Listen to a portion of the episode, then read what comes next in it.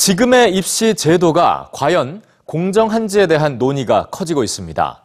수험생 모두가 대입시험 점수라는 하나의 기준만 충족하면 됐던 과거의 입시 제도로 돌아가자는 목소리마저 있죠. 올해 초부유층들의 명문대 부정 입학 사건이 드러났던 미국도 우리와 같은 고민에 빠졌는데요. 이에 미국의 한 대학 연구진은 무엇이 더 공정한 입시 제도인지에 대한 분석 결과를 내놓은 바가 있습니다. 공정한 입시 제도에 대한 고민 뉴스취에서 전해드립니다. 대학 입학을 준비하는 수험생들이 자신의 입시 전략에 따라 선택하는 다양한 평가 항목들 모두가 같은 날 같은 시험을 치른 뒤 점수로 평가받는 수능에 집중하는 수험생도 있고 적성과 특기를 살려 각자 스펙 쌓기에 승부를 띄우는 수험생도 있죠. 그런데 만약 다양한 평가 기준이 없어지고 대입 시험 점수라는 단 하나의 기준만 남는다면 어떤 일이 벌어질까요? 미국의 한 대학 연구진이 이에 대한 답을 내놨습니다. 미국의 수능 시험에 해당하는 SAT 점수 순서대로 신입생을 뽑으면 누가 가장 큰 혜택을 입는지 연구한 건데요.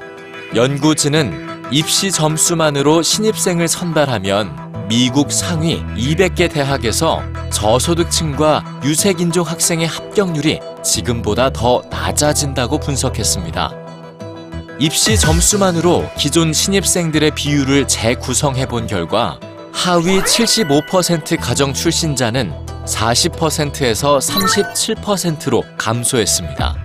3%의 빈자리는 더 좋은 성적을 받은 소득 상위 25% 가정 출신자들로 채워졌죠. 마찬가지로 백인 이외 학생의 합격 비율은 9%포인트 가량 감소했고 백인 학생의 합격이 그만큼 더 늘었죠. 단 하나의 기준, 시험 점수로만 신입생을 뽑으면 오히려 부유층과 기득권층 합격자가 더 많아진다는 겁니다. 결국 다양한 입시 전형도 공정성을 담보하지 못하지만 점수만으로 신입생을 뽑는다면 불공정한 현실이 더 악화될 수 있다는 거죠.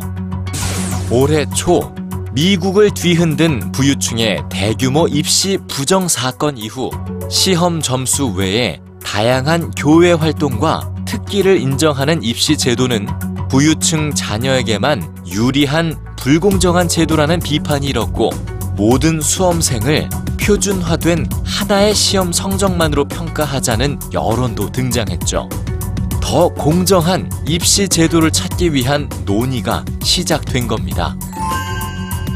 보다 공정하기 위해 마련된 다양한 선택지 앞에서도 패배를 먼저 떠올릴 수밖에 없는 수험생들이 있는 한 더 공정한 입시 제도를 찾으려는 노력은 계속 이어져야 하지 않을까요?